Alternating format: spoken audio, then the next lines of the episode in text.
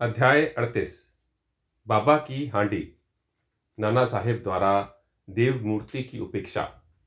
नैवेद्य वितरण, छाछ का प्रसाद। गत अध्याय में चावड़ी के समारोह का वर्णन किया गया है। अब इस अध्याय में बाबा की हांडी तथा कुछ अन्य विषयों का वर्णन होगा। प्रस्तावना, हे सदगुरु साईं, तुम धन्य हो। हम तुम्हें नमन करते हैं। तुमने विश्व को सुख पहुँचाया और भक्तों का कल्याण किया। तुम उदार हृदय हो।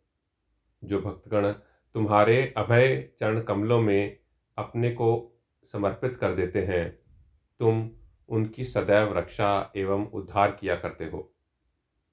भक्तों के कल्याण और परित्राण के निमित्त ही तुमने अवतार लिया है।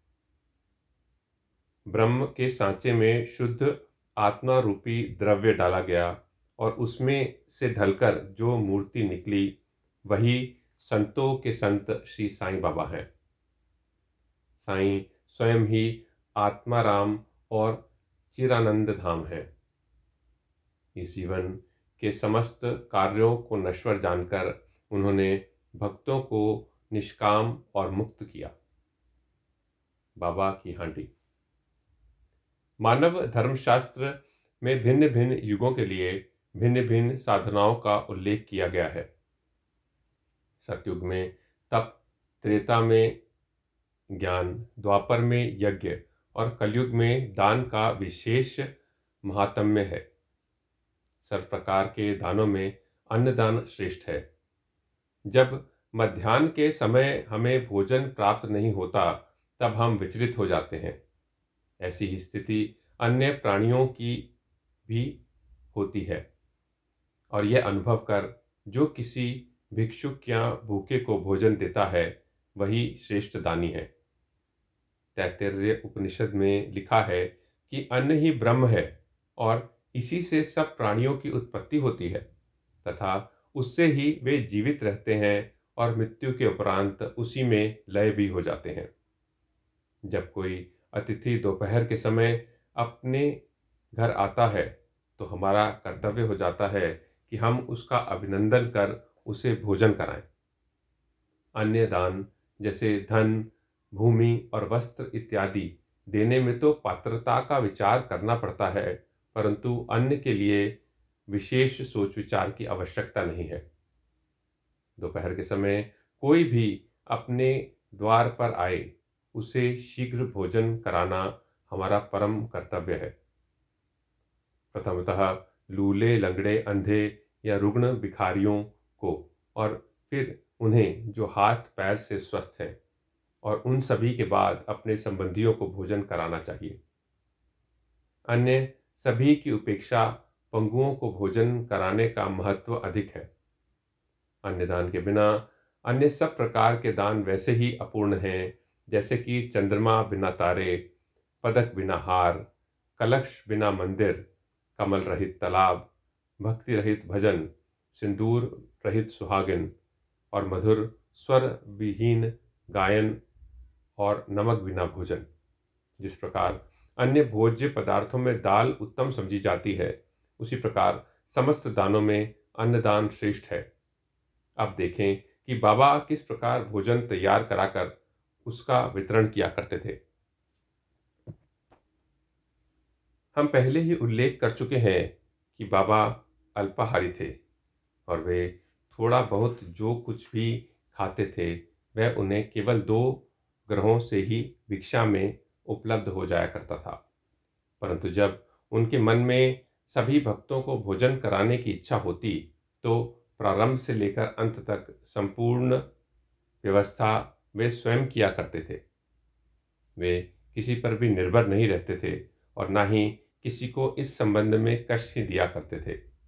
प्रथम था, वे स्वयं बाज़ार जाकर सब वस्तुएँ, अनाज, आटा, नमक, मिर्ची, जीरा, खोपरा और अन्य मसाले आदि नकद दाम देकर खरीद लाया करते थे।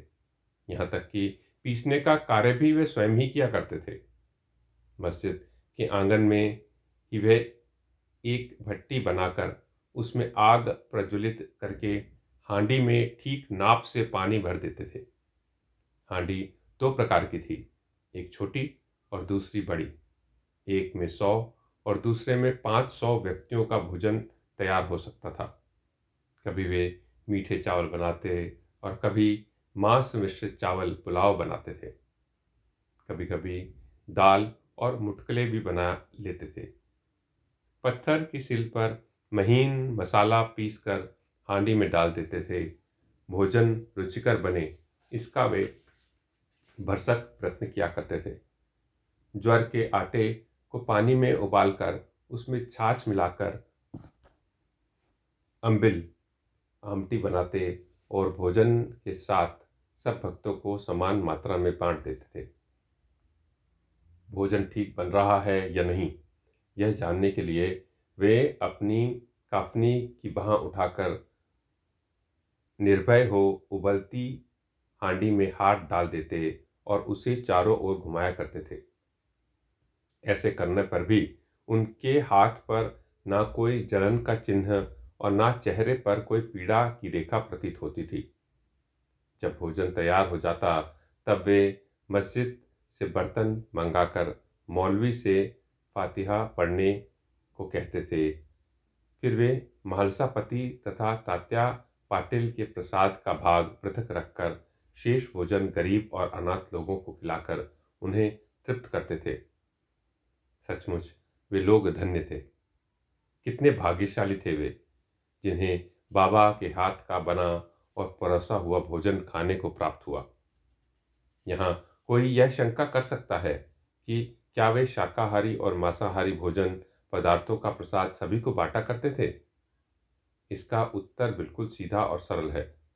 जो लोग मांसाहारी थे, उन्हें हांडी में से दिया जाता था तथा शाकाहारियों को उसका स्पर्श तक न होने देते थे।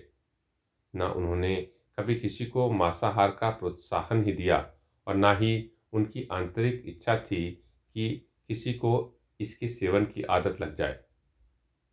यह एक अति पुरातन अनुभूत नियम है कि जब गुरुदेव प्रसाद वितरण कर रहे हों, तब यदि शिष्य उसके ग्रहण करने में शंकित हो जाए तो उसका अधव पदन हो जाता है। यह अनुभव करने के लिए कि शिष्यगण इस नियम का किस अंश तक पालन करते हैं, वे कभी कभी परीक्षा भी ले लिया करते थे। उदाहरणार्थ, एक एकादशी के दिन उन्होंने दादा केलकर को कुछ रुपए देकर, कुछ मांस खरीद कर लाने को कहा। दादा केलकर पूरे कर्मकांडी थे और प्रायः सभी नियमों का जीवन में पालन किया करते थे। उनकी यह दृढ़ भावना थी कि द्रव्य, अन्य और वस्त्र इत्यादि गुरु को भेंट करना पर्याप्त नहीं है।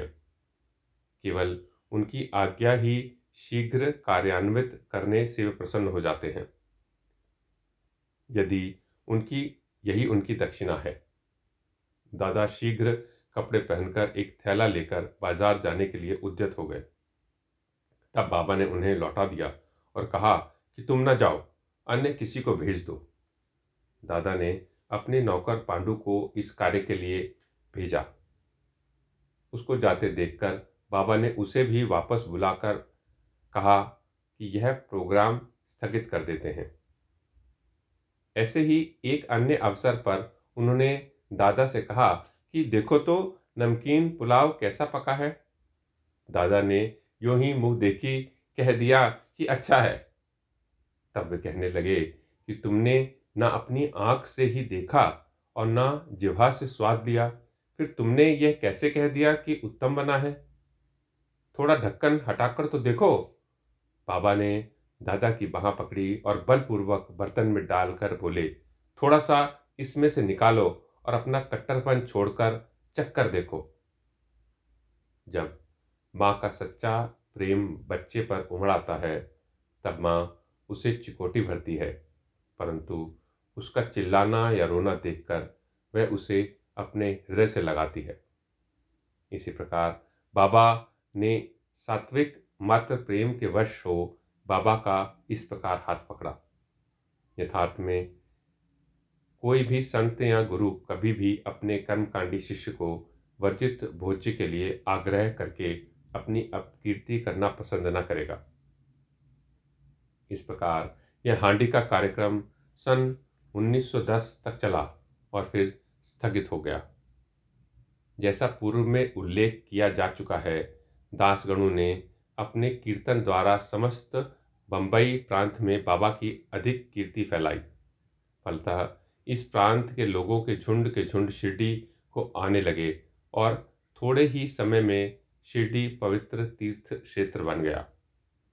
भक्तगण बाबा को नैवेद्य अर्पण करने के लिए नाना प्रकार के स्वादिष्ट पदार्थ लाते थे, जो इतनी अधिक मात्रा में एकत्रित हो जाता था कि फकीरों और भिखारियों को संतोष पूर्वक भोजन करने पर भी बच जाता था। नैवेद्य वितरण करने की विधि का वर्णन करने से पूर्व हम नाना साहेब चंदोरकर की उस कथा का वर्णन करेंगे, जो स्थानीय देवी देवताओं और मूर्तियों के प्रति बाबा की समान भावना की द्योतक है। नाना साहब द्वारा देव मूर्ति की उपेक्षा।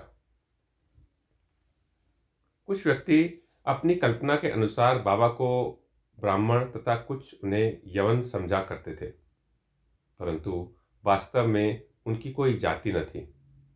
कोई भी निश्चयपूर्वक यह नहीं जानता था कि किस कुल में वे जन्मे और उनके माता पिता कौन थे। फिर उन्हें हिंदू या यवन कैसे घोषित किया जा सकता था? यदि वे यवन होते तो मस्जिद में सदैव धूनी और तुलसी वृंदावन ही क्यों लगाते और शंख, घंटे तथा अन्य संगीत वाद्य क्यों बजने देते?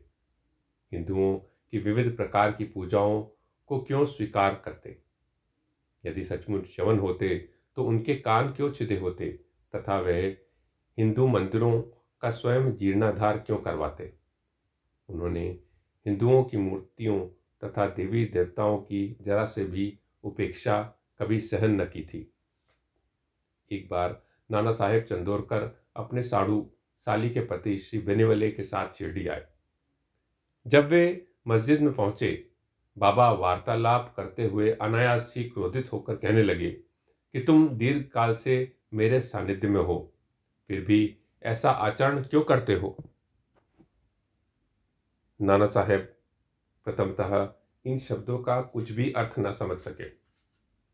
अतः उन्होंने अपना अपराध समझाने की प्रार्थना की। प्रत्युत्तर में उन्होंने कहा कि तुम कब कोपर गाँव आए और वहाँ से कैसे शिरडिया पहुँचे? तब नाना साहब को अपनी भूल तुरंत ही ज्ञात हो गई। उनका यह नियम था कि शिरडी आने से पूर्व वे कोपर गाँव में गोदावरी के तट पर स्थित श्री दत्त का पूजन किया करते थे।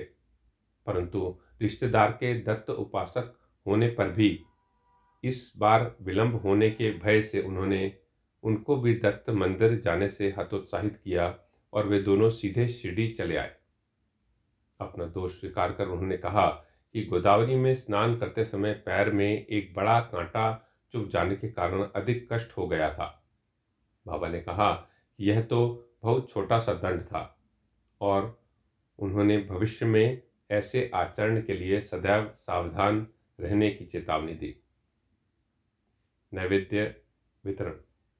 अब हम नैवेद्य वितरण का वर्णन करेंगे।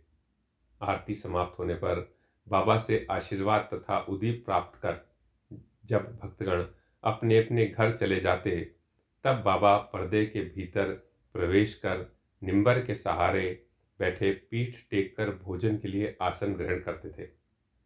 भक्तों की दो पंक्तियाँ उनके समीप बैठा करती थीं। भक्तगण नाना प्रकार के नैवेद्य, पूरी, मांडे पेड़ा, बर्फ़ी, बासुदी, उपमा, भात इत्यादि थाली में सजाकर लाते और जब तक वे नैवेद्य स्वीकार न कर लेते, तब तक भक्तगण बाहर ही प्रतीक्षा किया करते थे।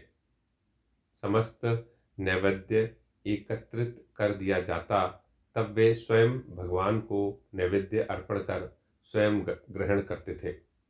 उसमें से कुछ भाग बाहर प्रतीक्षा करने वालों को देकर शेष भीतर बैठे हुए भक्त पा लिया करते थे। जब बाबा सबके मध्य में आ विराज थे, तब दोनों पंक्तियों में बैठे हुए भक्त तृप्त होकर भोजन किया करते थे। बाबा प्रायः श्यामा और निमोणकर से भक्तों को अच्छी तरह भोजन कराने और प्रत्येक की आवश्यकता का सावधानी पूर्वक ध्यान रखने को कहते थे। वे दोनों भी इस कार्य को बड़ी लगन और हर्ष से करते थे। इस प्रकार प्राप्त प्रत्येक ग्रास भक्तों को पोषक और संतोषदायक होता था। कितना मधुर प्रेम रसपूर्ण भोजन था वह, सदा मांगलिक और पवित्र। छाछ मट्ठे का प्रसाद। इस सत्संग में बैठकर एक दिन जब हिमाट पंत पूर्ण पूर्णतः भोजन कर चुके थे तब बाबा ने उन्हें एक प्याला छाछ पीने को दिया। उसके श्वेत रंग से वे प्रसन्न हो हो गए। परंतु उधर में जरा सी भी गुंजाइश न होने के कारण उन्होंने केवल एक घूंट ही पिया।